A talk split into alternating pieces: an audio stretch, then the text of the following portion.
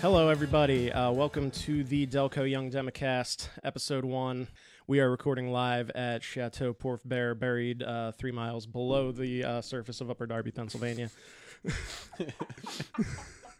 you wanted announcer voice, you got announcer voice. My name is Mike DeEva. Uh, thank you for joining us. Joining me today will be Gina Amoroso. Hi. How are you? Good. How are you? I'm wonderful. And also joining us today, Pasquale Cipollone. Uh, how you feeling today, sir? Cold. Cold? Cold. I am sweating like an animal in this room. it's the, this room's gonna be really comfortable by the time it's over. It's gonna be like nice, and, and you're gonna open it. It's just gonna be freezing cold air. that shoots exactly. in. That's almost definitely what's going to happen. and the cats. Yes. All right. Uh, so, uh, want to go around the room, set the table a little bit, and just kind of talk about why we're here, why we got into this whole. Mess. Yeah. Yeah. Why we do we- decided we word. hated ourselves and wanted to get into politics. Exactly. Care this much. exactly. Um. So, uh, Squall. Oh, okay. Yeah. We'll Um, start with you. Yeah. So, uh, my name's Pasquale Cipollone, and I am a Springfield committee member, also a Young Dem uh, vice president, and I got involved. I guess if I want to be cliche, and do one of the I woke up things, it would be 2010 when the Tea Party started to get crazy. Oh boy. uh, and you know, just the goal was stopping Obama. So I was like, okay, I want to get involved in my local party. And for some reason, thinking about it now, I emailed the courthouse, and they directed me Oh, to man. the Delco um, Dems. That was nice. of Wow, that was uh, Which- that is shocking. What now that I think about it, I was like, oh, that was a mistake on their part. Um, should that was never a have- mistake on your part. well, well, well. I mean, we'll see how it pans out. It still might be a mistake on their part. Um, yeah, and then I got involved with the Springfield uh, committee, ran and got on the committee. Cool. Then in what was it twenty six? Yeah, damn, all the way up to twenty sixteen. Um, got involved with Elaine Schaefer's campaign and then the Bernie Sanders campaign. Became Bernie delegate, and after the aftermath of twenty sixteen, this new activity helped me uh get more active, I guess, in the Young Dems. Now there's Young Dems Yeah. active. we we so that's we're, interesting. we're back, baby. I feel Mhm. like I feel like we're in Ghostbusters too. This is the comeback. yes. Comeback kids. um, Gina, what about you? Where did you uh, Um. where did you learn about this? Yeah. Hi guys. I'm Gina Amoroso. Uh, I'm from Clifton Heights. Yes, Democrats do live in Clifton Heights. They're just very quiet. Uh, and most of them live in my house. So let's be frank. um so i went through upper darby high school which was a very unique experience uh as we all talk about it's super diverse over there and uh very reflective of what not just like upper darby the township looks like but also i think what the country looks like you know Yeah. It's like 120 languages in the school system or something yeah like, like, that. one It's of the insane. largest esl programs in the country and Awesome. um, it's awesome. And so I was always very like aware of what was going on around me and um, the struggles of my peers and how I very much had a different life than the people around me. And like I did not grow up with money, but I was very aware of like mm, being a middle class white girl is like actually not terrible. Um, and then I went to Temple University, which like is almost just like a Mhm. bigger version of Upper Darby. Hmm. Uh, my senior year, I got involved into the Democrats because I was always somebody who was pretty aware of like what was going on politically around me.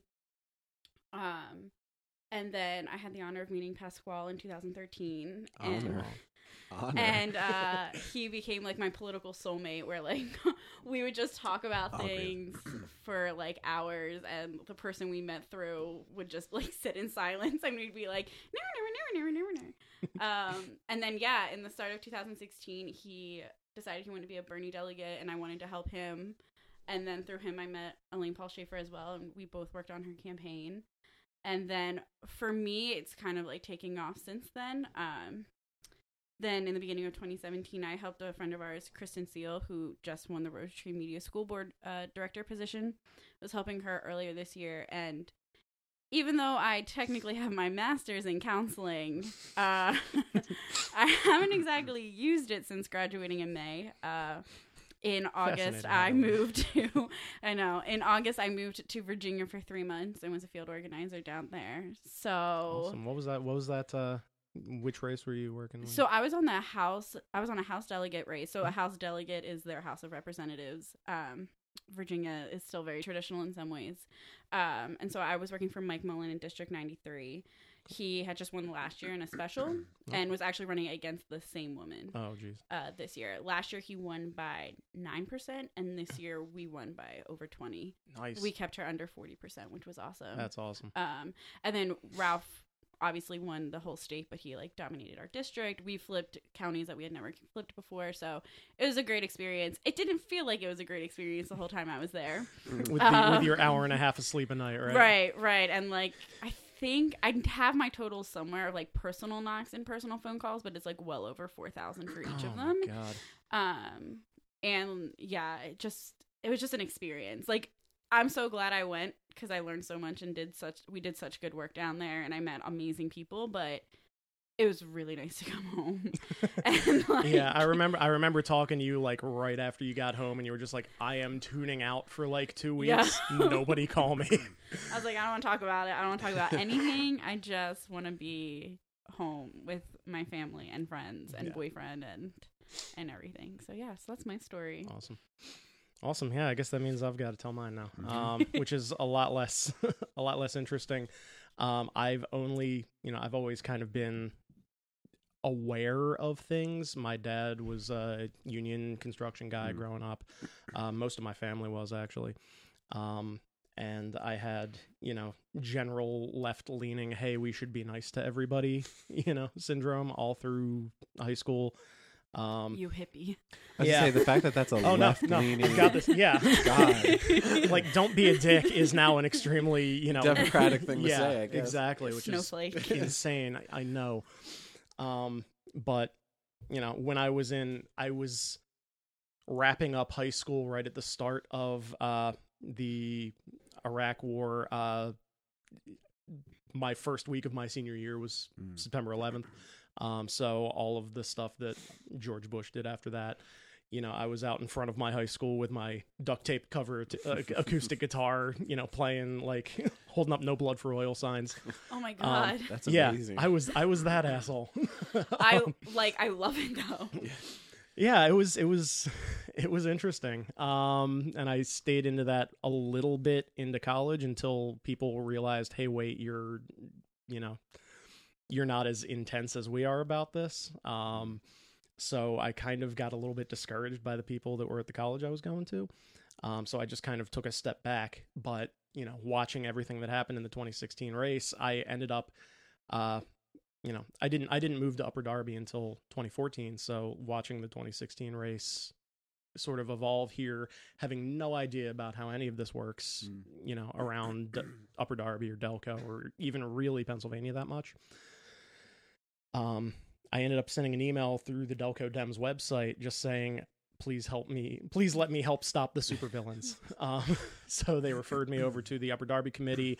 I showed up to my first meeting, uh, I think in October of 2016. Uh, so that was kind of the first time that I actually got involved. Um, my first time getting yelled at by old women while handing out literature in front of a polling place in somebody's garage, which is Oh my god, that's where you. I love that story. That Yeah. somebody like because when you buy that house, they're like, "Hey, by the way, yeah, this is a voting place. Yeah. Twice a year we vote here." Two days a year, your life's gonna suck. Yeah. No, I would love that. See, we would love that, but like ninety nine point nine eight percent of people are like, "That is my personal hell." The average person, yeah, that is not us. Lawn signs. People in my house to vote. Oh, they're just clutching their pearls and freaking I would out get about dressed up all nice. I'd have snacks. Order pizza around noon. Are you staying for lunch? no, sorry. No, but they please do get there at six I- o'clock. yeah. That's fine. I'll be asleep. Here's the garage code. Here's the clicker. um, but yeah, since 2016, uh, you know, I've been getting angrier and angrier and trying to channel that into something actually productive by doing things like joining Young Dems and you know actually becoming uh, a part of the committee and actually going to school board meetings. You know, for the first time, literally in my life. Before this year, I had been to exactly one uh, township council meeting in my life, and it was for a field trip in the third grade. um, but you know, that I counts. That, I was gonna say that yeah, counts. No, it totally does. It totally does. I didn't go on that. You've been active grade. longer than I have. Wait, are you originally from Pennsylvania? I grew up over in New Jersey. Okay. Um, I'm I sorry. grew up in. Well, well You've made a well, powerful enemy this day. That's getting edited out. The next podcast we could talk about How Gina had to exit. Philly's actual boundaries extend to South Jersey, so he may he may as well be part of Philadelphia. Oh man, I. mm, But like New Jersey and Pennsylvania are like so interesting because like New Jersey's like super corrupt, like especially like in North Jersey. But then like you come to Pennsylvania. oh, you mean New York? Yes. Yeah, yeah. But then you like come to Pennsylvania and you're like, oh, this is so weird. Like Delco's super corrupt, Republicans, but like Philly has like super corrupt Democrats, and like it seems like it's a blue state, but it's actually super red. Yeah. Let's So- let's let's reel in let's reel in the both parties are the same. talk. Uh, we'll get we'll get to that later on in the show. Um, Season two, yeah, exactly, exactly. That's that's the uh, that's if you sign up for our Patreon, that's the bonus content. we don't have a Patreon or bonus content. downloadable content. All right, so I like this. It's a little loose. I'm into it. Uh, my job we is should basically totally do shots during this say- one time, just Well, so well- we're like all on the same page. You can cut this out, or you can leave this in, but we should absolutely drink while we do this. I can show you guys the 200 bottles of beer I have in this closet right next to us. Drunk Oh, history, drunk it. demo cast. I believe dude. it. That that has to be what I actually wanted to launch with was an election night party where we just got super hammered and turned on the microphones and just saw what happened. Dude, I Re- can still do that. Yeah, I- we yeah, we'll record three hours and we'll use 20 minutes of it, but mean, like that's yeah. fine. three hours of it. Two of it is spent. Someone's crying in the background. Someone's snoring. We can And get Kristen to terror scream, Someone cry el- into microphone. Yeah, someone else is just laughing at memes. So Which is you. it's me. Surprise! It's Shock- you. Shocking. All I was gonna say if you want, you can talk about your uh, twenty election night story. to Oh yeah, we didn't get help to you that. loosen up. Mine was super boring. Uh, I spent 13 hours getting yelled at by old women who uh, insisted that there shouldn't be a Democrat in front of their place. It should be a Republican because this is a Republican area.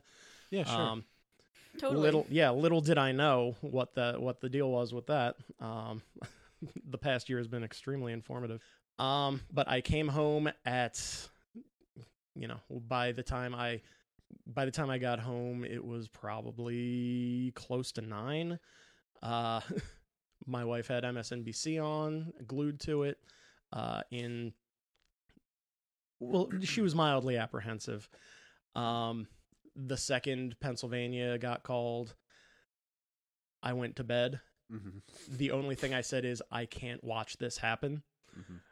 And then I woke up the next morning and I had to go to an apartment building in Philly for work. Uh, and the first person that saw me was uh, loading their kids up into the, the car to go to school that just yelled at me as loud as they could. And I had no reason to stop her. Mhm. Uh, I had no reason to stop them from doing that. Yeah. Um, a couple members of my team were in tears. Shit got real. So yeah, We split off and went into the bad universe. yeah. The yeah, good ones The still Twilight exist. yeah. Stone. We've we've we've entered the the worst timeline possible. This, yeah, this is the uh, this is the bad yeah, timeline. we're in, yeah we're in ba- bizarro world. All right, uh, so my election day, night, Day after. story, day after. It, it ends. It ends positively with a, a Lyft driver dressed as Santa. So that's a, that was- it was November. Oh, he he needed to bring some Christmas need- magic a little early. Yeah, he Um, did. Yeah, and he, he did. did. He brought it. Um, so I guess my election day story. First, I mean, I was super nervous as being an ex Bernie delegate at that point. We were all basically looked at like it's going well, but thanks for fucking it up. I'll be the first one to That's cool. Explicit uh, tag. We're good. explicit. Um, so yeah, at my polling place, we had. I don't know if you're aware of the uh, the Delco. Meanwhile, in Delco meme page with the uh, house that had all the Trump signs. I ju- I just found out about that page like a couple months ago. Well, there was a house in Springfield. So they had a bunch of flags and banners and everything that just said Trump, and they drove around playing his speech, his speeches, which was technically at some point a form of voter uh, intimidation. Uh, but they would go to the voting places and get as close as they could, blaring it. And there was a woman dressed up as the Statue of Liberty, like in shackles. And I was like, "How are you going to use the like, the um, like ninety nine percent movement but talk about Trump. Like, what are you, are you kidding me? Like, yeah, you're you're you're doing it wrong. yeah, I was like, man, you've really got to learn how to do this better if you want me to respect it. the thing, like, the problem is that they're trolls, but they're shitty trolls. Yeah, like like, I I have a lot of respect for a troll that knows the craft well. And when you do it poorly, I have no respect. Now you're just being an asshole. I really like when you troll good. Um and then, yeah, they, they were chanting like lock her up and stuff like that. So we're at the polling place and even the Republicans that were working it um didn't think that Donald Trump would be the next president. So I'm I'm there. Um I'm also hoping to hear good news about Elaine Paul Schaefer's campaign. So the second I get done, we get the results in, and I fly over to her um, campaign office, which was in uh, Broomall, right? Yeah. No, No, it, it was, was, in uh, uh, the shopping center. It was in um, wow, Lawrence Park. Yeah, and uh, we're sitting there, and the results are coming in, and I was honestly more devastated about Elaine's race. Um, but yeah, they're going through, and we're looking like at Nate Silver's. Like what was it? Three? What was it? Five thirty 5:38. New York Times. you can tell at this point I started uh getting getting into the wine we had there. and I'm watching and I'm like, okay, you know, the red states are voting red, like surprise. And then we're going through it and they're like, oh well, Pennsylvania and Ohio and like Wisconsin, all these places are too close to call. And I'm like, really? Are you sure about that? I was like, I'm pretty sure. And I always go to like, oh, Pittsburgh and Philly's going to carry this. Don't worry about it. Then when they're like, Pennsylvania went red, I was like, okay. Bought a pack of cigarettes, hadn't smoked in like a year. Bought a pack of cigarettes, started drinking, started smoking, and uh, we uh, after she did her um, concession speech, she uh, we me and Gina both went to our friend Kristen, or her Kristen Seal's house, and uh, we're in the Lyft, and we are. I mean, I'm definitely drunk, but we are going back and forth like we fucked up. This is a mess. We're screaming. The Lyft driver says nothing. The only time I've ever been in a Lyft where they Instant haven't talked five to me. stars. Yeah, I, I, that's just what I like gave him. let us ramble. No, I gave him five stars, like a fifteen dollar tip, and I was like, "Sir, God Thank bless. you. I may never see you again, but I hope it all works out because we're going down together." And we get to Kristen's, and we're we're watching, we're waiting for like the speech, and I'm like, "Something's got to happen." I was like, "Hillary's not going to say no. Something nuts is going to happen. Like Trump's going to have a stroke, or someone's going to shoot him. I don't even know." But we're watching it, and then uh, yeah, Clinton comes out, and oh, oh my God, me and Kristen crying. and which is hilarious because like they're not huge Clinton people. Like we, we actively helped to try and get Bernie to beat her. And, Yeah. and I'm in tears. And like, I mean, I voted for Clinton, but I just watching that. My god, when she came out, and I was like, no, you were supposed to do this. And then they're like, oh, the election. She tried to rig the election. I was like, shit. At this point, I wish she did. Yeah, Like, controversy. Controversial. yeah, like be be better at rigging elections. right. Yeah. Apparently that's where we are right If you're gonna rig it, rig it right. Yeah. Damn. Oh, yeah. God. Oh man. Oh, oh, oh, oh, oh. And then the, the end part, the, the super important part. So then we wake up. Um, we're in the basement. Thank you for not driving home in the state you were in. No, I Uh, no. I'll tell you about my jeez. side of what Oh, happened that no. night. Oh, Neither no. one of us were allowed to drive. Neither of one of us were allowed to walk up the stairs. We would have fallen. yeah, woke up and uh I guess you can call it that. Woke up or came to.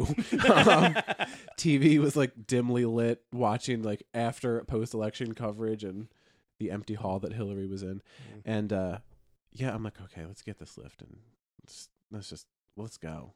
Like I don't even remember my thoughts, but we get in.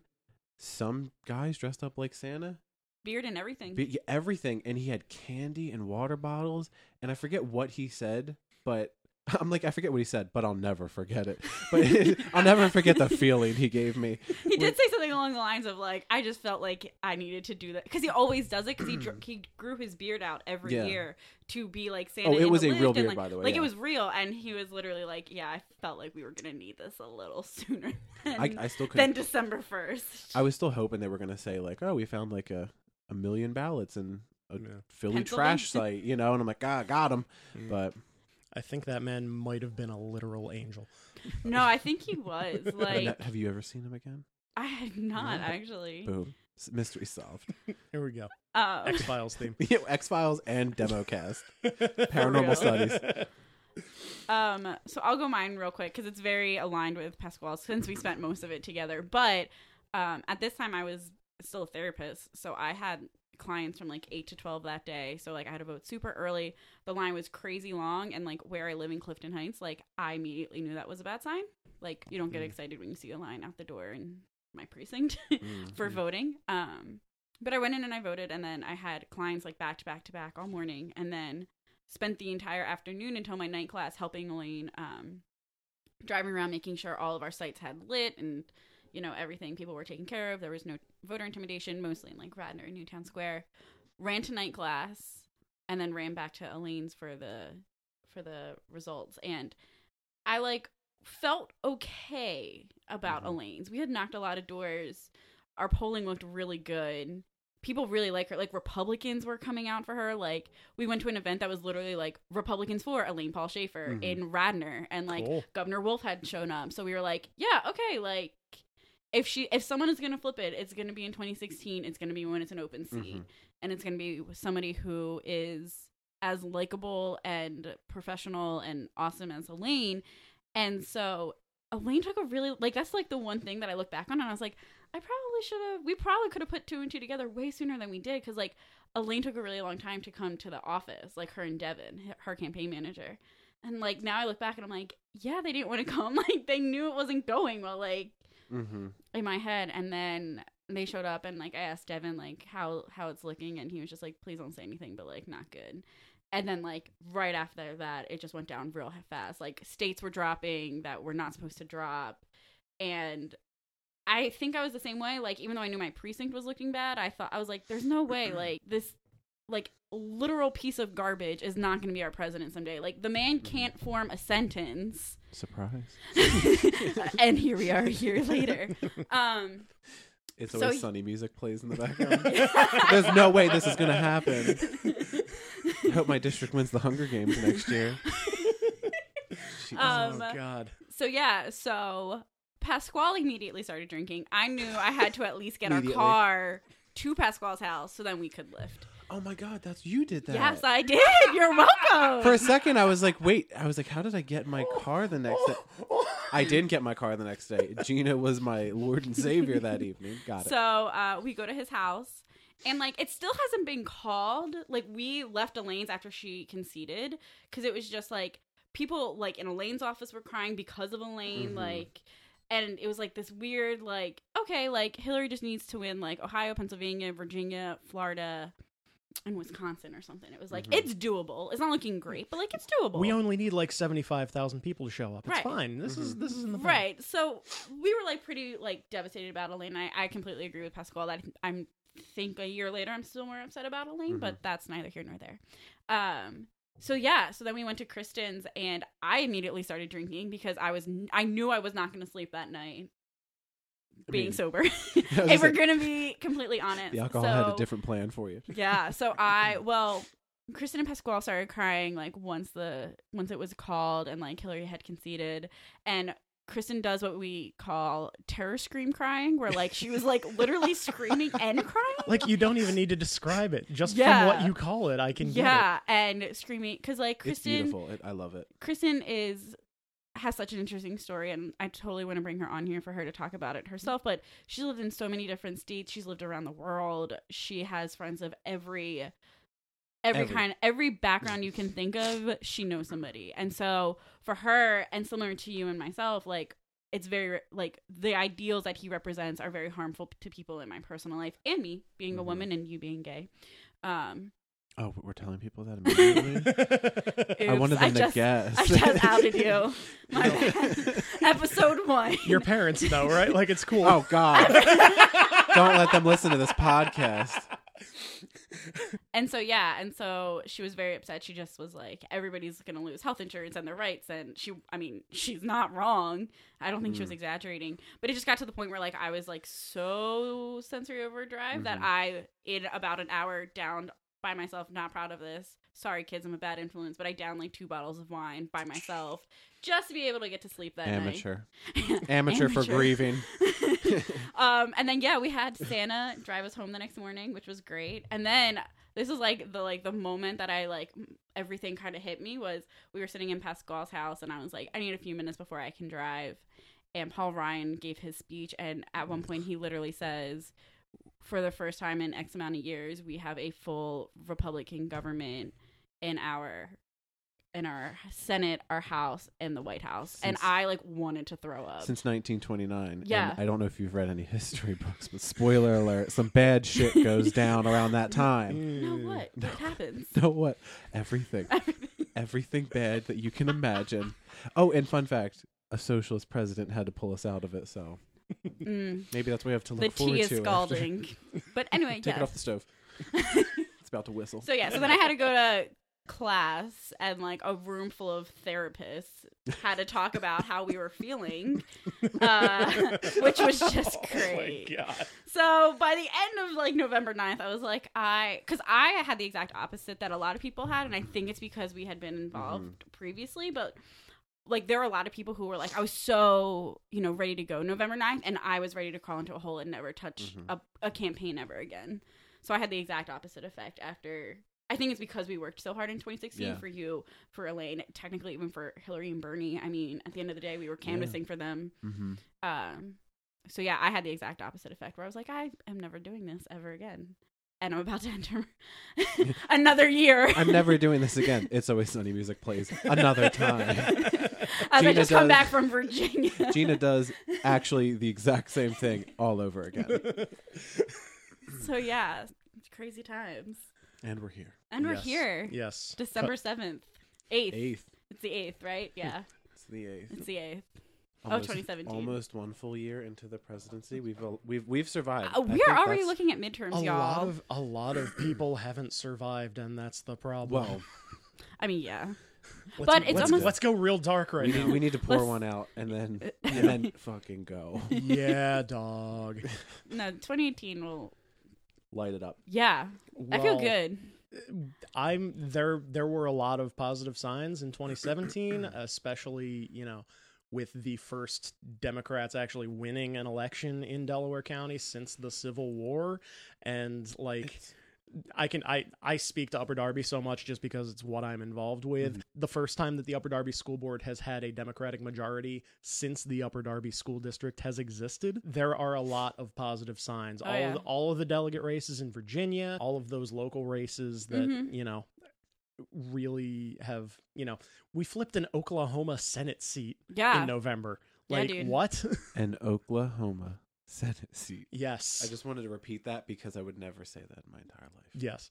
Democrats in Oklahoma. I mean, yeah, but and like you just have to think like like when we're talking about like Upper Darby, like they're the first like Democratic majority. Like Rose Tree Media has the first Democrat on a seat in a seat in the school board since 1983. You know what I mean? Like we're not talking majority, we're talking about a Democrat in a seat at the table. And there's stories like that all across Delaware County in school Yeah. districts in like councils. And I think like that is so telling because I was very skeptical of this blue wave that everybody is convinced was happening because I was knocking doors and I was like, no, most people don't care anymore. Most people don't think Yeah. their voice matters. And then seeing what happened, being a part of Virginia, and then also at the same time have Delco do what Mhm. it did. Like Virginia's a purple state. Like it does this. It swings left and it swings right. But Delaware County to go to elect anybody countywide Yeah. blue, I l- almost fell out of my seat. the last time I said, yeah, I feel super confident about this, this is probably going to happen, we saw what happened with Mhm. the president. Um, so I, I've been very hesitant and, you know, taking real measured approaches to everything. Uh, I am, I am cautiously optimistic though.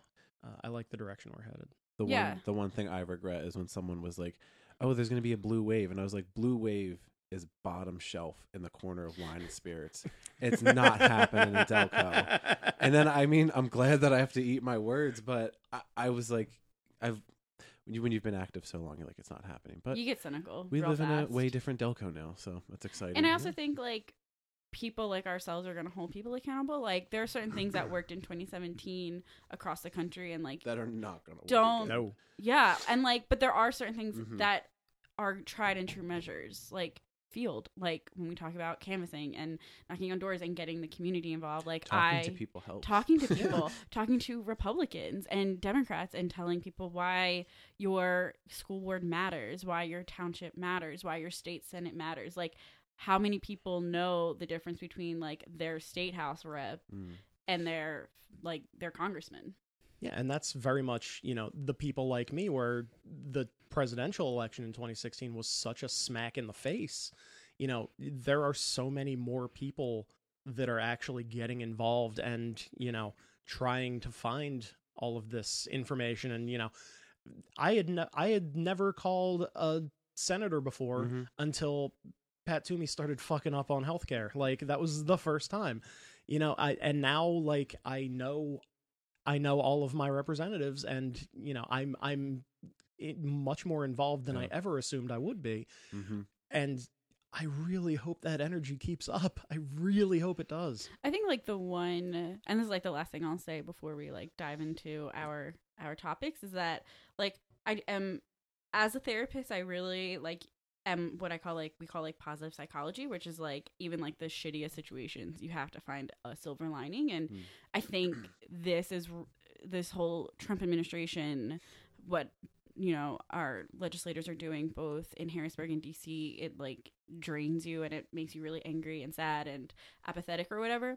But I think like the one silver lining is is that like a lot of Americans are paying attention now and like everybody's getting a civics lesson right now. Yes. Mhm. Like what happens at your local level, what happens at your state, what happens in your in the capital, like what happens in DC cuz like I said like how many people before November 9th, 2016 knew what their state house did, knew what their state senate did, knew the difference between their state house and their Mhm. congressman or their senator and their state senator and how many people knew that we had a lieutenant governor how many people know what a solicitor to a school board is how many you know what i mean? So we knew that some of us knew that people who Why? have done this for a while I didn't. I, I and right. I'm I'm uh, I'm vaguely ashamed to admit that I didn't. But but i also you know. think like that's also That's like that's voter people. suppression they don't want you to know Well, but that that's also a lot of people. People want to be able to vote for somebody and then be like, I mean, honestly, vote and then be like, okay, done. I did my job. They're gonna make. They're gonna make it work. That's why I hired them.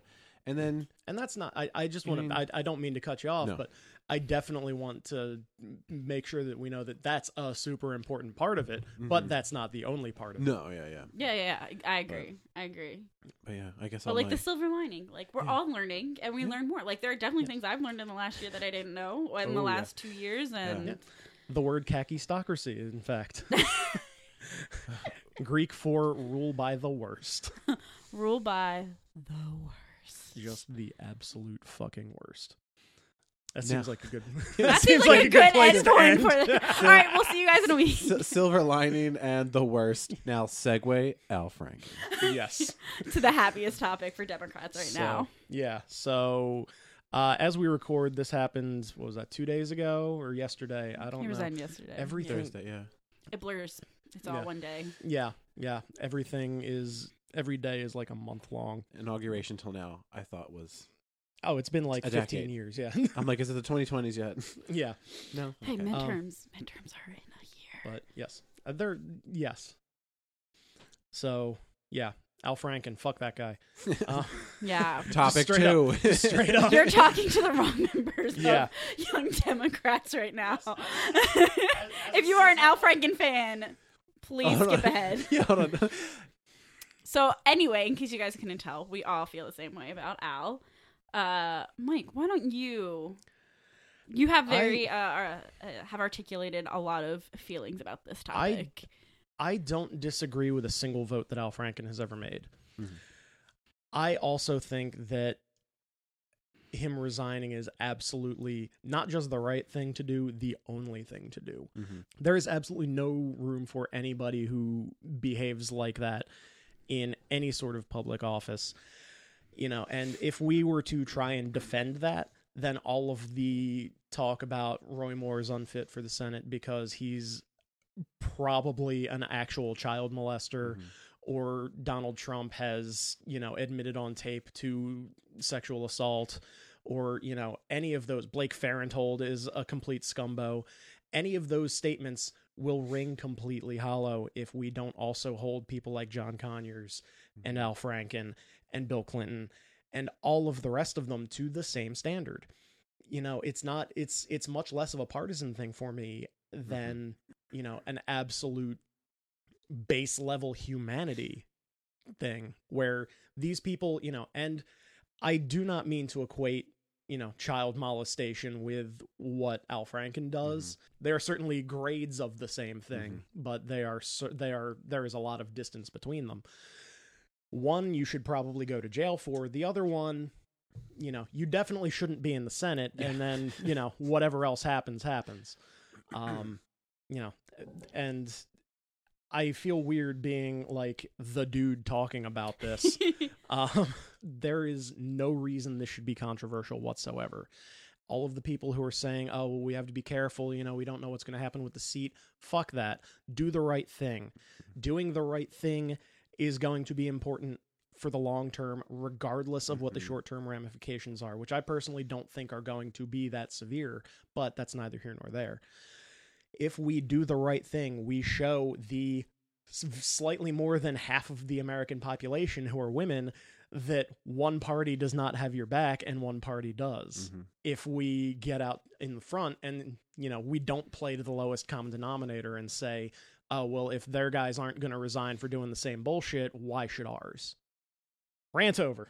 So I 100% agree with everything Mike said. Well, like 99. And I'll tell you the one thing I, I disagree on. Hmm. So like since like this is like our introductory episode, right? So hmm. like a lot of my background, like I had hmm. mentioned, is like I went to school for counseling for therapy, and a lot of my practice and a lot of my research has been in like sexual violence, and I think the thing that has really gotten under my skin about this whole thing is people are saying like not that they're not the same thing, which is not what you said, but there are people who are saying they're not the same thing. But we're also in that moment we are like dehumanizing and completely invalidating someone someone's experience. Mm-hmm. Like a woman getting her ass grabbed, yeah, like that actually might be very traumatic for her. Like it is not your ass to grab. Mm-hmm. Don't grab it. Like you know what It's I'm saying? attached to. Don't touch Yeah, it. like it's really that simple. Like I'm really sick of reading these comments that are like, "Are men not allowed to hug anymore?" And it's like, "Did you ask?" Yeah. Like it's not that hard. Like, did you ask? Because I actually really hate it when like I can tell I'm gonna have to hug an old creepy dude because like it's like what is expected of me. And like I think every single woman I know, Republican, Democrat, conservative, liberal, completely unaware, completely doesn't care. Like we all have those experiences mm-hmm. where it's like, oh man, I had to like, he's gonna like force like a hug on me, and like I don't want it, but it's people are around. I know what's expected of me. Mhm. You know what I mean? And so I think like my big struggle are people are saying, well, it's not it's it's definitely not as bad as Moore and it's like objectively, yes, but like what if it was a very traumatic experience for one of Al Franken's like victims? So that's where I'm Mhm. like, how about you just say like it's not cool, don't touch anybody that's not attached to you or that you haven't asked permission instead of saying what's the lesser of two evils because at the end of the day with that victim experience like I think people are trying to invalidate that. And they're only trying to invalidate that because he's a Democrat. Because if Al Franken was a Republican, Uh, we, every Democrat we who would be is screaming to launch him into Exactly. the sun. Yeah. exactly. And then my second point is to expand on like what you're saying is, you know, we can't sit here and try to take a moral high ground on women's issues and on like creepy dudes being in our legislature if we are accepting one because we're afraid to lose a Senate seat or Mhm. Roy Moore might get like Roy Moore like that is like not the least of my problems but like that is not shocking to me. It does not surprise me that the GOP is like yeah, like that's fine and like all of a sudden like the national committee is dumping $170,000 into him in the last week of the campaign like I'm at the point now where like that's not surprising. Look who's in the White House. Look mm-hmm. what they clearly didn't care about grabbing pussies. So not really shocked. My problem is is like it's hip, it's completely hypocritical for the Democrats to be like, "Oh, Roy Moore, pitchforks and everything," mm-hmm. and then Al Franken, it's every excuse in the book. Tweeden's a of Trump supporter, and it's like, oh, like what about the six other women? Yeah. You know what I mean? Like, if that's your argument, that's fine, but Yeah. yeah. Yeah. And I, def- I definitely didn't mean to like minimize anybody's no, experience. No, no, no. but- And it's not even. It was something that you had said that because I made it a New Year's resolution last year after 2015. Holy shit, you kept to them? No, I did. I don't. First of all, I don't follow any news sources on social media, and I don't read comments often. Sometimes I'm like, sometimes I'm like, oh, what absolute tomfoolery is going on in here? Because I commented on one video last year, Oh dear. and I actually got like a thousand likes on the comment, but then I got like a thousand. You're terrible. You're every curse word, every snowflake, libtard, which like is my like cringiest name that they call us is libtard Guys, Snowflake. for stop so many reasons. Snowflake, but Starbucks' cup is green, and I'm going to protest by buying it and writing Jesus on it Yep. and Trump. Thanks for the money. Um, and so yeah, so I try like not to read it, but I'm always like really interested because I'll see people on my feed who claim to be progressive or liberal, and some of them I'm actually very close to, and they're defending this or trying to come up with excuses. Like somebody said there was a piece, and I don't want to say where it was from, but it was basically like. I believe Al Franken's accuser. I'm a feminist and I still want him in office. And it was basically like, he's going to protect all of that we stand for and all of our rights. And I was like, you literally sound like people in Alabama who are saying, yeah, I totally believe his victims, but he's better than a Democrat. So Yeah. we are literally like in the gutter with the GOP now. Yeah. And so I'm not saying, because it's definitely not like you saying something triggered me to think of something else. Another word I really can't stand. Because it has actual uses in psychology. So right when- when people are like try to uh, like and that's like my my like mini two minute rant is like people actually can be genuinely triggered it is very important that certain things have trigger warnings because i personally have sat in a room when someone gets triggered and they're inconsolable and can't catch their breath and go into a panic attack and need to get into an ambulance and need to get to a hospital. And PTSD is real, y'all. Like, mm-hmm. millennials didn't create this shit. Like, it's been around for decades, for probably centuries. Like, should we talk about what happens when people come home from war? Should we talk about World War II and Vietnam vets? Like, I could go on this rant, but I'm not going to right now. But my mini rant for everybody listening is like, please stop saying like, "Oh, are you triggered?" Because actually, somebody might be, and like, let them have their peace. Thank you, Pasquale. Um, yeah, follow that what, act. What what part do I touch on? From World War II to Al Franken. Where would you like me to go? Um, uh, yeah, I mean, I, I try and be comp- as understanding as possible because my political science degree has taught me to weigh everybody's side of it and like use research to figure out my opinion. And I, I was debating when I first heard it. I'm like, yeah, absolutely, Al Franken needs to to step down. I thought it was pretty cool that he was like, yeah, he admitted it. I mean, well, he didn't lie, so I mean, there's that. I mean, I guess we can the first response wasn't great. The second one was better. no, but I mean, it it, it was kind of just slightly refreshing. Um, the fact that um, yeah, that people are like, oh well, I don't want to lose him in the in the Senate because what if a Republican gets in? I'd rather have a Republican that's not being accused of sexual assault than a Democrat. I mean, maybe unpopular opinion, I guess, depending on uh, who listens. Um, but I mean, I, I just the whole the whole situation kind of boggles my mind that we want to yeah we want to skewer Roy Moore, we want to skewer anyone who's accused of sexual assault, and then be like, oh well, we can't lose a vote. I did try and wonder, I'm like, is that privileged of me to be like, oh, we can afford to lose a Democrat vote when we genuinely can't in this economy. Um, we we can't really afford to lose a Democratic vote, but I'm I'm personally at the at the point where I'm like I would rather have Democrats I can get behind in a, a party I can be proud of than to be like, well, we had to defend this person because you know Trump's in, like no, We have to, you know, sink to their level. I, I Yeah. I, I, we're all clearly on the same Yeah. page. Right. I'd rather be able to get behind five Democratic senators and be like, oh yeah, 100, percent I'm behind Yeah. them. Then like, oh well, we got ten that are a little iffy over here, but Well, that's Yeah. like what we were talking about earlier. Like, do we just get blue into office? or But then we get- also need to make blue better because we get there better is blue. such a, I think, a desire, and not just for Democrats or for progressives, but also some faction of Republicans that really do want a third party. Mhm. But like right now, the system we have is like that's not viable and sustainable. So we need to make our party better Yeah. and get the and convince those people that like Mhm. actually like maybe you won't agree with a hundred percent of what we're doing but we're still better than that guy And a funny argument I've been hearing is people are like, oh, well, the Republicans won't hold themselves to that standard. And it sounds like when you were younger and used to ask your mom, like, oh, well, my friend's allowed to do it. And they're like, well, your friend is not my kid. Yeah, exactly. That's the kind of what it's at. It's like, okay, well, re- the Yeah. Republican senator's If not our guy. If Like, your friends voted libertarian, would you too? yeah, you know, and it's like, no. Um, that's actually a perfect segue into the second thing that I wanted to talk about here. Um, there was an opinion piece in USA Today uh, that came out, I guess, on Wednesday of this week, the 6th.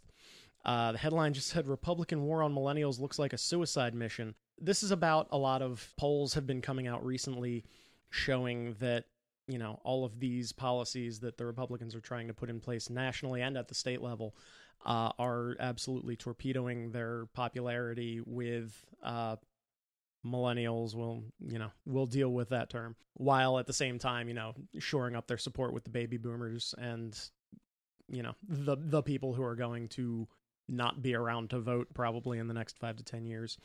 Um, just to throw a couple of numbers out at you guys. Uh, there was an NBC News Gen Forward poll uh, where only 19% of millennials identified with the Republican Party. Uh, 71% said the GOP does not care about people like them. Those numbers are not surprising to me in the least. Um, what was a little bit more surprising to me um, was in the same poll, uh, 71% of millennials said that they wanted a third party because neither of the two really fit their worldview. Um, so I just wanted to get you guys' uh, thoughts on that. Let's push the ex Bernie delegate into do we need a third party? Um, Also, this is actually one of the few things I think you and I probably are very have very different, not yeah, very no, different. we we might. I might be. I, we might we, we might be fine. throwing hands in a second, for, depending. for a second, this I was room trying to is look in, extremely small. Well, for a second, I was looking into your glasses to make sure my image wasn't turned into like Jill Stein. Um, yeah, I mean, I, I, I liked, I liked, crystals. well, I liked her chance outside of uh, the Wells Fargo Center at the DNC. I really appreciated that. it made me feel like a celebrity whenever all the people were screaming, and I just opened my thing like Superman, have a Bernie shirt on, people cheered. I was like, yeah, I'm going in. It's probably gonna be red wedding style, but hey um yeah i, I completely I, I see that now more than ever after, after before the dnc i mean i'm a democrat because i mean obviously growing up gay there was one party that was helping that situation and um one that obviously wasn't. And it my whole family it's always been that thing where it's like you know if you're working class or anything you're going to vote democrat because they have your back. And it's kind of i've grown up that way and yeah i've seen it not happen i've seen it happen. But anyway to keep going um yeah the idea of this of millennials wanting a third party whatever you want to define as millennials probably what they mean to say is people maybe under the age of 40 or people who don't have kids yet or or even who just had kids um I think I think the poll was 18 to 29. oh, well. Oh wow! even even more narrow, which explains it. Um, I mean, yeah, and, and if you look at the the 2016 election, Bernie's main base, I guess you could help. I could help talk about that. Um, after the DNC, there were so many people that I had represented at the DNC that I had to then turn to and say, "Hey, you voted for me to go there. I'm going to vote for Hillary in the general election," and just the complete disconnect after that. Um, and people just being like, nope, voting Stein, voting Johnson, getting out of this. And I think what it is is that when Democrats are in control and only Republicans can check them, you can't. I mean, there's only so much that can happen. If you have three people in a room fighting, it, it might it might like even out a little bit. Um, a multi-party system would be more beneficial because at this point it's really just a one party. Whoever's in control is in control of it all. And um, yeah, I mean it makes sense especially you know 18 to 29 we see our parents going through these ridiculous just like paycheck to paycheck for most of us and or if you're on your own and it's just it's insane it's insane to to be like oh i hope a democrat gets in because there's no one else that's going to help or i hope a republican stays in third party might help uh i don't know provide some sort of maybe balance so surprisingly, we like completely agree with each other. So we we we'll we tend to sometimes get into it on the dance discussion of it. like what would happen if Bernie was the Democratic nominee in 2016, Mhm. and I am a very I strongly believe that he would not beat Donald Trump after not. oh don't you dare boy.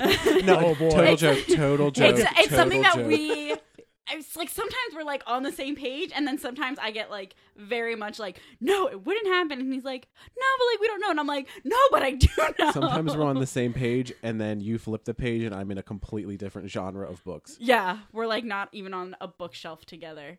Um, so no, I totally believe that a third party would be great.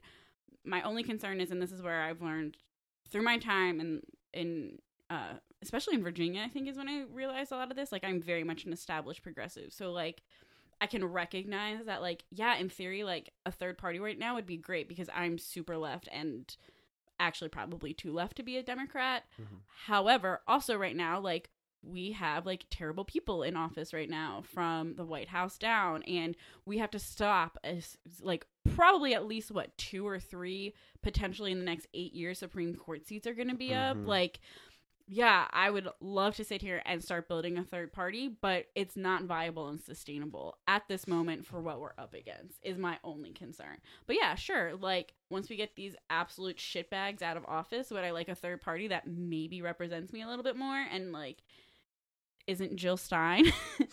sure, that'd be great. Uh, I- I- Just, I was gonna say, just to pause, if this ever gets to uh, Ruth on the Supreme Court, if she needs blood or anything, like bone marrow, RB, a RBG's, kidney. RBG's RBG, got my liver. man. whatever you need.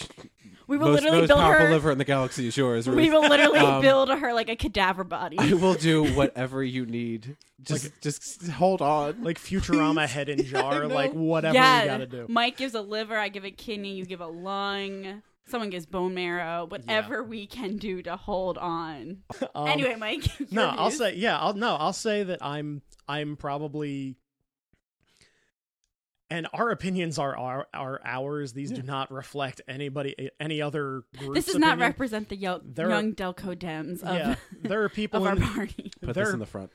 there are people in the Delco Young Dems that would absolutely lose their minds hearing this conversation. yes, I think these are conversations that right now, because I do believe that we need to like we need to stay Democrats mm-hmm. because right now it's like our only. Oh, good one hundred option. percent. So, but like also the conversation of like Democrats, and I think this is the biggest reason that they, that they didn't win in 2016 is like they didn't have a platform and they don't have an identity. And I think that's starting to change a little bit. absolutely. But also, like, it's a big problem. And I think also, like, that's why they actually don't speak to millennials the way I think they think they do. And I will say that I've noticed that as a problem much more on the national level than it is on the local Mhm. level. On the local level, there are a lot of people doing a lot of good work in their local parties, in the school boards, in the township councils, running for mayor that are much more reflective of the things that I personally would like to see. Um, you know, and I do think that, you know, because I've I've as part of getting involved with this whole thing, you know, I was going to indivisible meetings, I was trying to do, you know, activist kind of things. It just seems to make more sense to me at this point in time to do the work from the inside. Mm-hmm. You know, Mhm. if I want if I want something to change, I'm not necessarily going to reinvent the wheel Mm-hmm. you know it makes much more sense from my point of view to take the party that is relatively close and sort of have my, have an influence have a seat at the table so that Mhm. they they actually realize oh wait these are younger people that are going to be voting for somebody for the next 40 or 50 years uh, so we need to make sure that we actually bring them into the fold. I'm not i'm not opposed in theory to a third party that is you know extraordinarily progressive.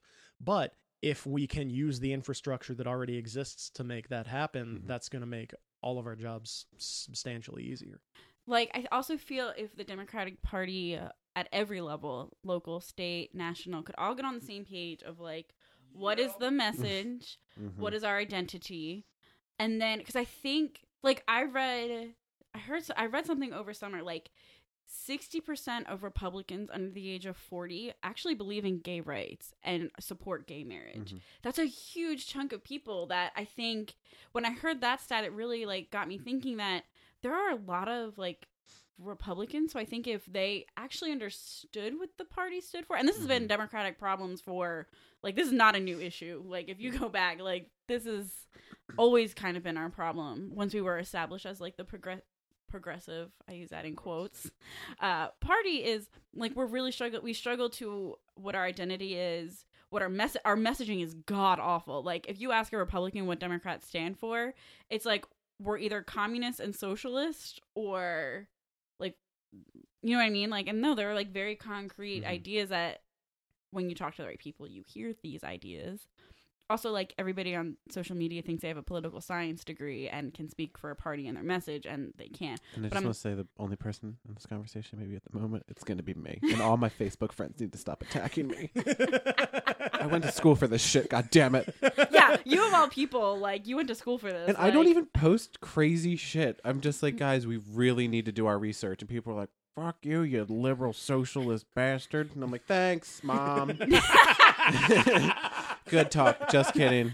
My Great mom's never talk, said third that. grade Oh. teacher Not on from elementary Facebook. school. Oh, yeah. man, oh man. I saw a friend of mine. Um, so I went. I spent like a week up at uh, the law school up at Yale at their campaign school for women, oh, cool. and um, we had like this big group project. It was like fifteen of us in like one group, and there was many of us, and we had to. We were just like talking, and one day she was like, "Yeah, I like got into it with my third grade teacher about like." Uh, I think it was like single payer healthcare or something, Mhm. and like her like teacher like blocked her and everything, and I was like, Jesus. Oh, I've straight up blocked friends. Well, and my, My, my high school Italian teacher is lefty as fuck. It's cool. I love that. well, I, I- I have uh, two quotes that I wanted to bring up that you guys were talking about, uh, correlating with the whole Dem Enter movement. I remember um, it was Symone Sanders that was the one that she she backed Bernie Sanders, and she was huge in the campaign. And it's escaping me what she did at the moment, and it's really bothering me. I want to say she was like his outreach. I think she was like his press secretary or, something. something. something. like that. whatever it was, she was doing an amazing job at it because when she came to Temple, it wasn't even Bernie. She just came out and everybody was like, "Oh my god!" Like I would have crowd surfed if people could have carried me and I trusted them. Um, But yeah, and, and she said, you know, people were asking her, "Well, are you going to leave the Democratic Party?" And she said, "Absolutely not. I'm going to stay here and fight for the soul of the party." She didn't agree with the platform fully, um, but uh, that and who was it? Barney Frank that said, "If you're not at the table, you're on the menu." And I mean, it just why would you? If you, I, I get it, but like if you relate closer to the Democratic Party and you know that we're stuck in a two party system, I uh, I hate saying it because I sound like the people I was fighting the entire campaign, but like being involved, it's like it's all we've got at the moment. Get involved, help, bring your opinion to the table. There's way more people that agree with each other than you think. Like, Oh, yeah, you might not believe universal health care works. Okay. You have that debate with other people in your party and you come together with an inform- informed opinion. But I think too many people now are single issue voters where you're like, if you're Mm. pro choice, what not pro abortion, if you're pro someone is allowed to make a decision. Preach.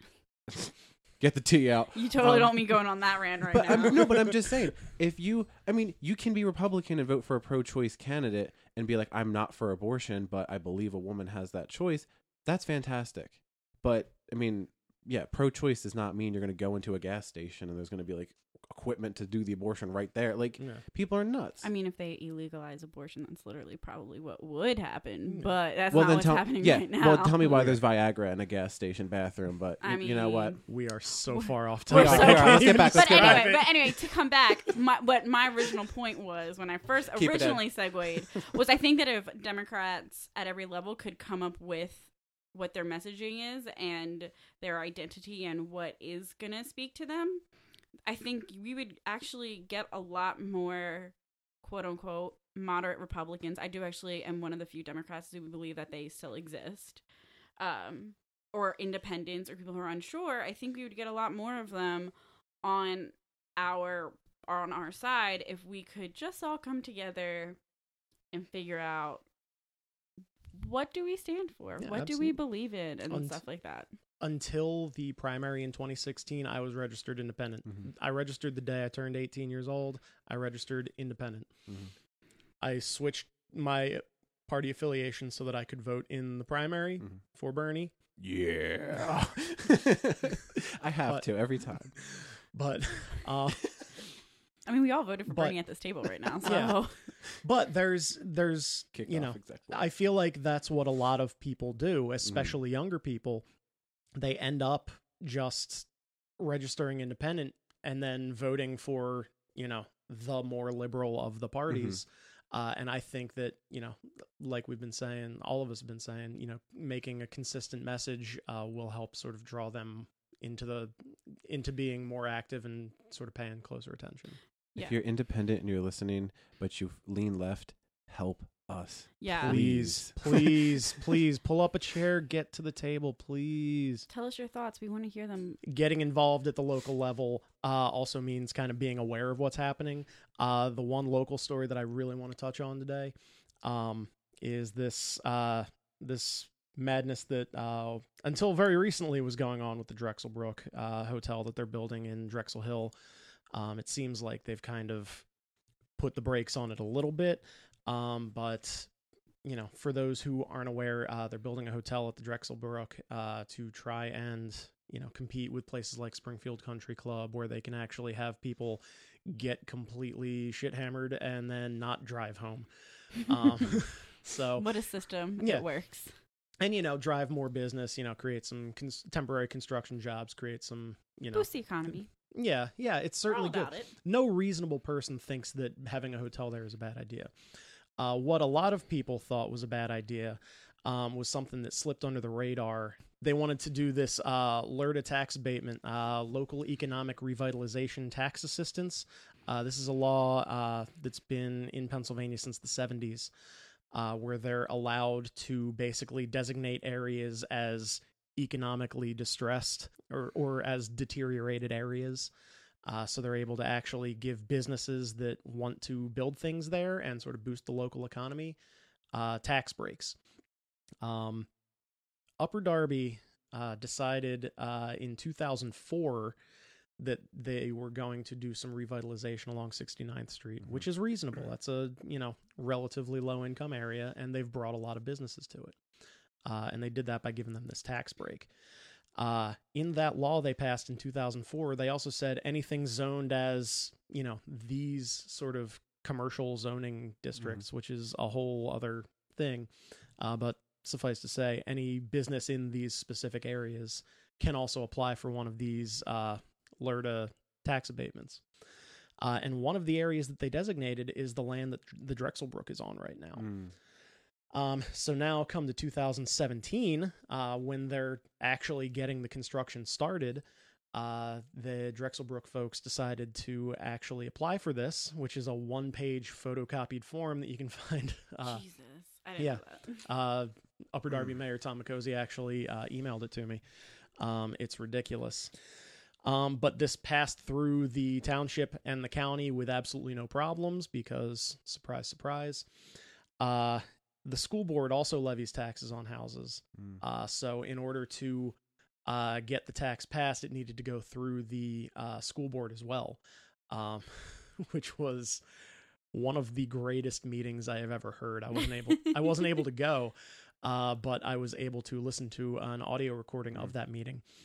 They called this meeting uh, of the Upper Darby School Board a week before the new Democratic members were going to be sworn in uh, to try and jam this vote through in a special meeting. Um, it got stalled for so long that people had to leave, so they weren't didn't have enough school board members to actually take the vote. Yeah, actually, there's a Yeah. lot here that I I've- thought I knew, and then you were like, actually, so I've- keep, keep going. I've literally learned. I have all- so many thoughts to say after. I've literally learned all of this stuff in the past two weeks because all of a sudden this was like a problem that I I knew about. Mhm. So of course now that it's been put through the Republican Township Council and the Republican County Board, uh, we now desperately need to pass this. Oh my God, you're rolling your eyes so hard. I think I'm you also going to make sure out. my sigh is nice and audible. Yes. Please don't take that out. Keep going, though. Never. Um, And But yeah. the sigh.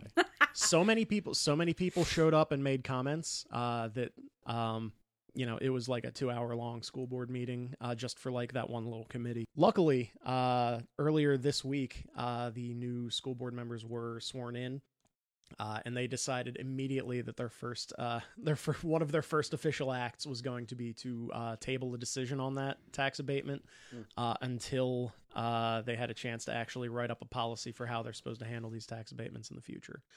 So, Love it. interestingly enough, the people at the Drexelbrook admitted uh, during that uh, meeting that they were gonna finish the building anyway. So this is literally using a 13-year-old law to just give somebody a bunch of money. Oh, by the way, they just raised our property taxes uh, on homeowners. And So welcome to Delaware County. Yeah. For those of you who are joining us from across the state and across the country, our intro, our intro uh, episode got one download in Germany. I don't know why, I like it. but if you who's don't got know, thoughts on that? well, first, if you don't know you're in Delco, go to your nearest Wawa, and if someone's eating off the trash can, welcome. Dude, fucking not for Also- nothing, but like, also if you almost get into two car accidents in your Wawa parking lot, Oh, yeah. you are also in. Dub- Actually, that's a Wawa thing. I have a big conspiracy theory about If- this that we'll talk about another if time. Wawa is both the most violent and peaceful place you've ever been to, you're in Delaware County. Anyway, um, so Um, tax abatements. Yeah, so tax abatements. Uh so to put it in one word, I think it's bullshit.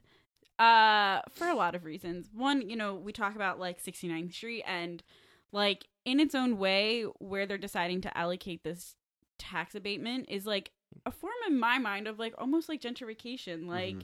there is a like it 69th Street is like very very diverse. It's very non-white um and it used to be like a very like flourishing area and like it could be like it's very clear what taxes and you know um budget cuts have done to that area Yeah. what you know what local politics can do to an area i think is very shown at at 69th street.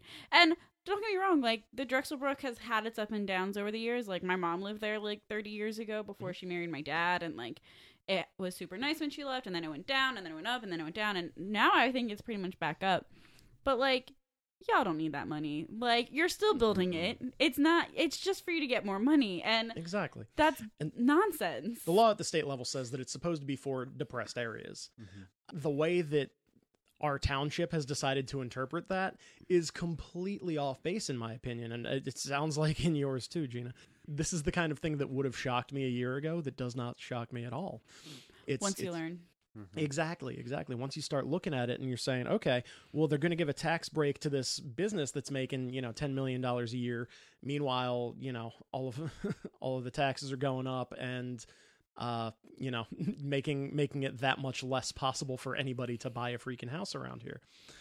And, you know, still, we still have the problem of if the, if a business is not paying these taxes, then that's going to be less money in the school district's pockets and less money for us Mhm. to fix potholes and shit like that. So this is, you know, especially in a town and a school district where, you know, not 5 years ago we were fighting to make sure that there was still like an arts program uh, you know, to to pass up on money that we could possibly have is absolutely mind-boggling to me.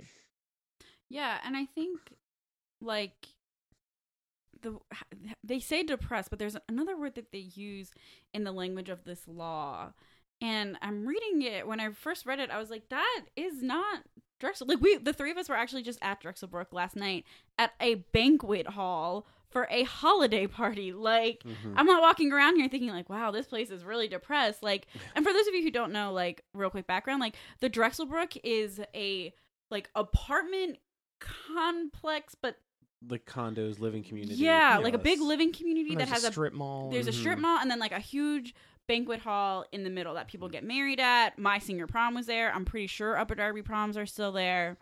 Um, and so it's definitely like a place that's like not in need of a of like a tax cut or a tax break. Yeah. Like I can probably list like five to fifteen small business owners on 69th Street whether it's a food place or a boutique or a nail place that could actually use it and like actually be able to boost the local economy Mhm. in that way especially because that's the place that needs it most like most people most businesses in drexel hill like and i'm not saying that business people don't struggle like i'm not anti-business and i'm not No. anti-drexel hill but it's a very different community that they have there drexel hill is a little bit more affluent than upper darby like they people have money and they have money to spend and unfortunately in upper darby it's way more middle class and people don't have those kinds of funds Well, just define the main demographic that's going to the Drexelbrook.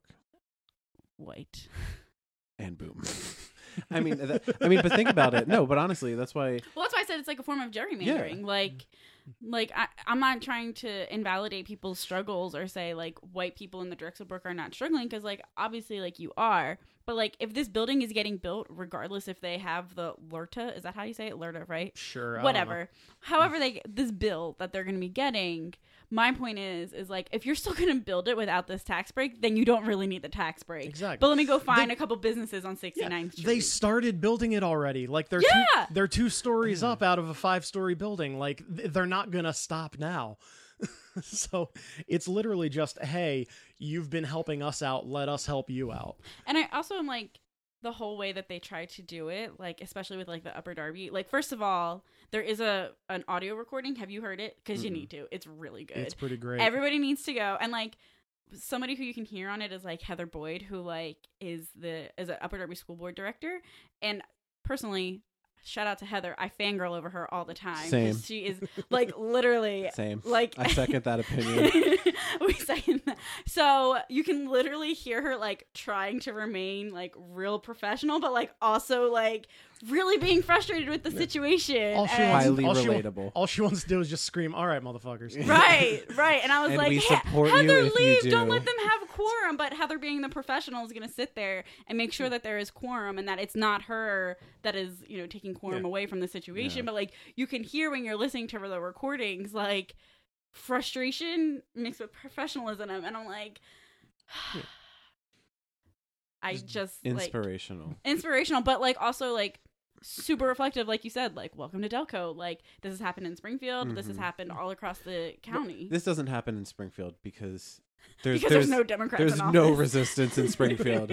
we try and we've been steamrolled. I But- mean, Yeah, I mean, uh, I mean, but I, I vaguely remember a similar situation with the country club, and but I, I just, I kind of didn't understand that Drexel Drexelbrook was doing this because I'm like, we already have it in Springfield. It's not like this is halfway across the county and like, I don't know, Brookhaven or something or Glen Mills where they're doing like, Chadds Ford. just, it They just want- doesn't yeah. make any sense. they want to they want to compete with the Springfield Country Club. Is basically the upshot of it. I mean, But like Springfield Country Club actually has something there.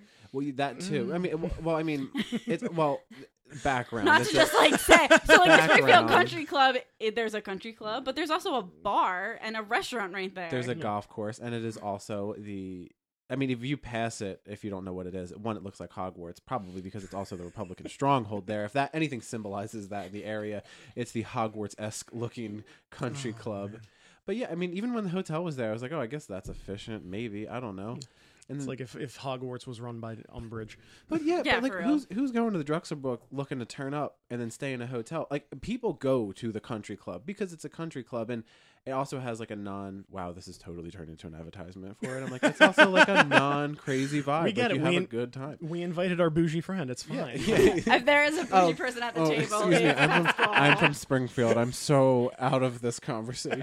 so bougie. I, I don't know how many times you've been to the country club, but if you don't have a membership, I suggest you get one after I'm on my yacht. Just kidding. I have ten dollars in my bank account, and I bought a Dunkin' Donuts coffee on the way here, so make it eight. Um, no, but but seriously, I, I remember that going up, and there were there was fighting, but at that time I was young and uninformed when that was going on, and I assume it was something similar because, spoiler alert, sometimes money in Springfield goes missing. Billboards on Baltimore Pike, though. Where are they at? Where are they at? But yeah, you guys are way more educated on this than I am. well, it's so that's my also only. our backyard, Yeah. and like that's why I I'm think not also concerned if it's not in Springfield Mall.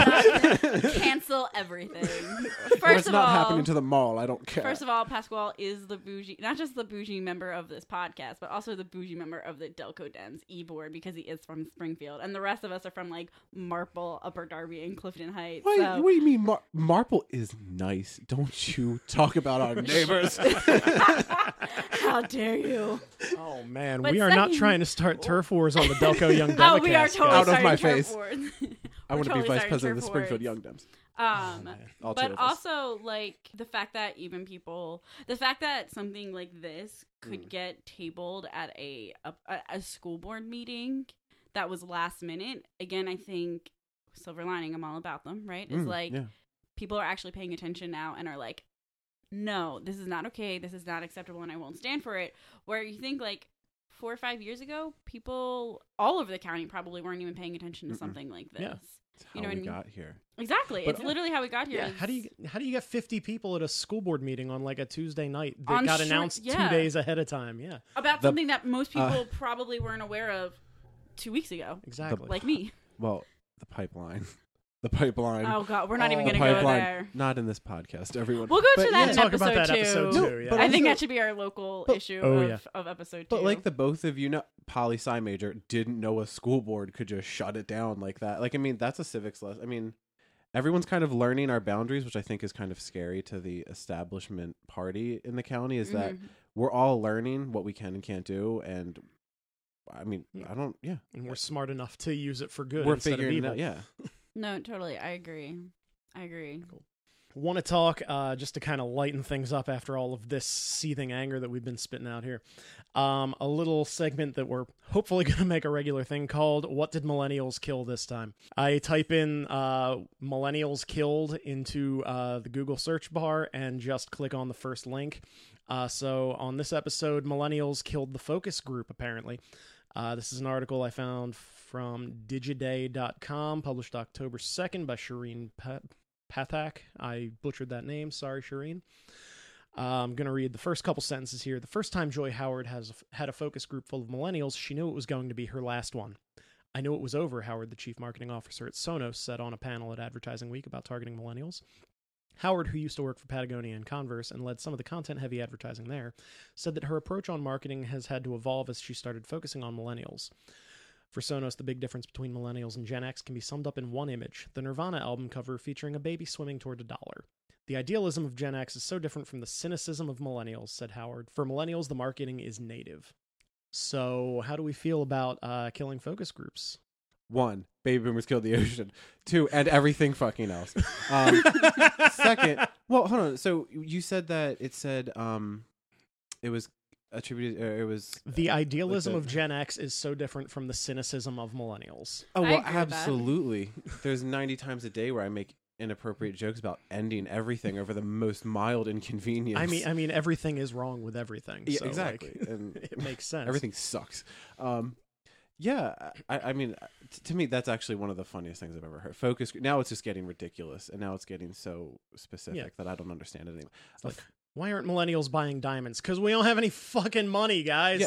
Oh, yeah. There you go. That's what we could tell the Republican Party. Why don't you make your platform avocado toast, and then all the Yeah. millennials apparently will come to you. Yeah, seriously. I had avocado toast like three times one week, and now they're foreclosing on my house. Exactly. Like, uh, It is like I think it is super reflective of like, I because I don't because I think like millennials are cynics are more cynical than the generation before us for a lot of reasons. But I think one is like we are totally in an age of information that was not available to our parents and to our mm-hmm. grandparents. I don't even I don't even know that I would consider it cynicism. I think it's just being honest. yeah. I think it's more like being informed. Like like when I tell like like if I'm sitting in like a room or something and somebody's like, "Oh, like what do you want?" I'm like, "Oh, "I'm on Twitter." They think I'm like doing mindless things, but I actually get a lot of my news from Twitter. I follow Yeah, a lot, of people journalists like from around the world and like activists and and public speakers. Like that's actually besides sports like what I follow most. And so I am so inf- I feel like I'm so informed more than my parents are now and definitely more than my parents back in Mm. the 70s and 80s when they were my age like I'll ask I'll ask my parents like something you know that pops up and it's like oh like 30 years today xyz happened. And I'll ask their opinion about it and I'm like oh wow they are literally just like like regurg- regurgitating? Is that yeah that's what I'm looking for? Regurgitating like, what the news told them but not actually like what a fact is and like kind of stuff like that. And so I don't think we're cynical. I think, and maybe we are because we actually like realize what the world is and that it's not all rainbows and mm-hmm. sunshines. But that's and that's just realism, though. That's yeah, not cynicism. yeah. I think it's we just have such a more realistic view, and not just a realistic view of like what life is like, but like what goes on around the world, like our access to worldwide news, our access to news in California. Like you can look up any district in any you know state around the country and know their local issues like you couldn't do that 30 years ago like Yeah. And it's it's you know, not only not only are we seeing the world as it is more clearly, but we're also seeing the world as we would want it to be more clearly, mm-hmm. which makes us much more able to actually achieve that. We don't need focus groups because like we already know what we want and what we need to a large Yeah. extent. Well, that's what I was going to ask. Was like, did it say what the focus group was on? Was it on like? Oh no, I think they're saying it- like in general. Oh, we just in ruined general. The, It the was just idea of a focus groups in focus general. group. Yeah. Yeah, I, I don't. I mean, I don't know. I, I I was going to make a sweeping generalization that I would say that millennials just don't want unnecessary shit, but I mean, or And- um, or or high or when- Or have the money for it. or, or yeah, or highly Exactly. materialistic. Like I was reading something about how we are way less likely to have like a midlife crisis purchase and just have a crisis that like Yeah. lasts whole life and not midlife. And I was like, relatable, true. But yeah, th- I don't know. I mean, I think it's also just like super Mm. reflective of like what like Just like don't- more my not my parents because my parents are my parents didn't go to college mhm. and so like they don't do the whole well, I worked my way through college speech on me but like I definitely know people who are older than me who give me that speech and I'm like Mhm. Yeah. yeah let's talk about the fact that every paycheck I get I automatically have to subtract $900 between health insurance out of my pocket and student debt so like Yeah. please don't sit here and try to lecture me on saving money and XYZ when I don't have that means. And I was somebody that wanted to go to college and wanted to get my master's and thought I had this path. LOL, that did not end up happening, but I'm not mad about it. you're welcome. yeah, I owe Pascal Yeah. my my political career. Um, but like, I also people make the argument that like, oh, we need to get more people into tech school, and I'm like, no, I totally agree, but we also need to stop villainizing people who do want that four year degree, and Yeah. I don't think like this is going like on a total rampage, but like this whole idea that like we're ruining all these things when it's like no we just don't have Yeah. money yeah, these things were ruined. It's not that we ruined them; it's just that they got ruined. But yeah, like college college cost four hundred bucks a year when you know those. Right. were That my So, like, favorite. I paid for my edu. Oh nope, not gonna name it because I was gonna give someone away. I paid for my education at some university inside central Pennsylvania, Philadelphia. I'm sorry. Yeah, like yeah, you might have been able to in the 80s to pay a 2800 2900 dollar education, but considering it's costing me 20 some thousand a semester at Temple, I love Temple, but some of the stuff I've learned actually doing politics has been more educational, but I still have to pay for that. Yeah. And when I'm paying for $20,000, I don't give a shit whether your ranch has bacon or not in it cuz I can't eat anyway. because I can't afford it. So, just to wrap up real quick, uh, because self care is important, we're going to talk about something that is completely unrelated to politics. We are going to just go around the table real quick and just talk about just what's something that you enjoyed recently. Like, it can be anything, literally anything that you, where you were experiencing it and you said, you know what, the world is pretty okay.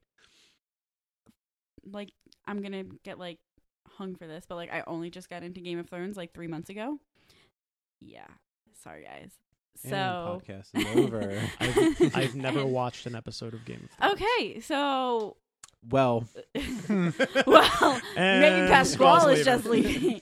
Um, door. I'll go through that. So my boyfriend, who's amazing, is like a super Game of Thrones nerd. It's like really adorable. Like when I started watching, he like created um like a map for me and like family trees for me to follow, and it was like really sweet and adorable. Damn, I would need that. Uh, you do need it at some point. They have all like crazy names, and I'm just like, I can't keep up.